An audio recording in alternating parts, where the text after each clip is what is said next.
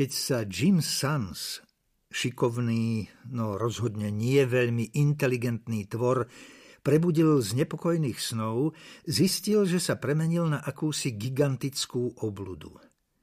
Dosť dlhú chvíľu ostal ležať na chrbte, nebola to veru jeho najobľúbenejšia poloha, a z úžasom hľadel na svoje vzdialené chodidlá a končatiny. Bolo ich ako si málo, iba štyri, a nemohol nimi ani pohnúť. Pôvodné hnedé nožičky, za ktorými pomaly začínal banovať, by sa teraz už veselo, aj keď bezmocne, myhali vo vzduchu. Nehybne ležal, zaumienil si, že nepodľahne panike. V ústach mu čučal akýsi orgán, plátok mokrého sliského mesa, niečo odporné, najmä keď sa ten orgán sám od seba pohol, skúmal ústnu dutinu veľkú ako jaskyňa a prechádzal, ako si Jim s potláčaným znepokojením uvedomil, po obrovitánskych zuboch. Pozorne si prezrel svoje telo po celej dĺžke. Od pliec počlenky sfarbené bledomodro, okolo krku a na zápestiach lemované tmavomodro, na nečlánkovanom hrudníku vo zvislom rade biele gombíky. Prerývane po ňom pofukoval ľahký vánok, prinášajúci nevábnu vôňu rozkladajúcej sa potravy a alkoholu. Dovtípil sa, že to bude jeho vlastný dých. Zorné pole mal nevýhodne úzke, kam sa len podeli jeho zložené oči, a všetko, čo videl, bolo skľučujúco farebné. Začínal chápať, že akousi grotesknou premenou sa jeho zraniteľné telo nachádza teraz na vonkajšej časti kostry, takže ju vôbec nevidí.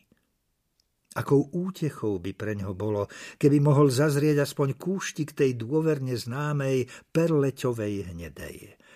Toto všetko ho dosť znepokojilo, no keď sa trochu viac prebral, spomenul si, že má dôležitú úlohu, ale ani za nič na svete si nevedel vybaviť akú. Ale Teraz všetky jeho myšlienky tu v podkroví odplašilo prenikavé vyzváňanie jedného z mnohých telefónov na zaprášenom nočnom stolíku. Hoci zistil, že konečne môže pohnúť jednou končatinou, rukou, nezdvihol ho. Nedôveroval svojmu hlasu. A keby mu aj dôveroval, čo by povedal? Ja nie som ten, za koho ma pokladáte? Po štyroch zazvoneniach telefón stíchol. Ležal na chrbte, čakal, kým sa mu utíši srdce, lebo bylo ani splašené. Skúšal pohnúť nohami. Konečne sa mu to podarilo, no ledva o centimeter. Skúsil to znova s rukou. Zdvihol ju vysoko nad hlavu. Takže naspäť k deju. Zdolal posledný schod a bez dychu vyliezol na najvyššiu podestu. Prešmikol sa popod najbližšie dvere do malého bytu. Inokedy by zamieril rovno do kuchyne, no teraz vyliezol po stĺpiku postele a načisto vyčerpaný sa šuchol pod vankúš. Isto spal najmenej, no do čerta.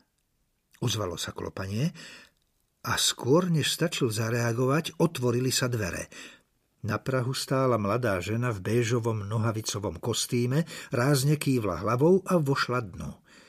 Skúšala som sa vám dovolať, no potom som si povedala, že bude lepšie, keď prídem osobne.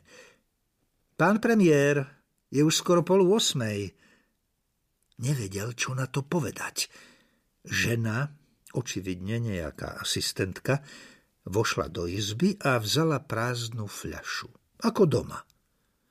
Vidím, že ste prežili krásny večer. Nebolo by dobré, keby dlho mlčal. Vydal z postele akýsi neartikulovaný zvuk, niečo medzi stonom a škrekotom. Nebolo to zlé. Hlas mal vyšší, než by si želal, a trochu piskľavý, no celkom to ušlo.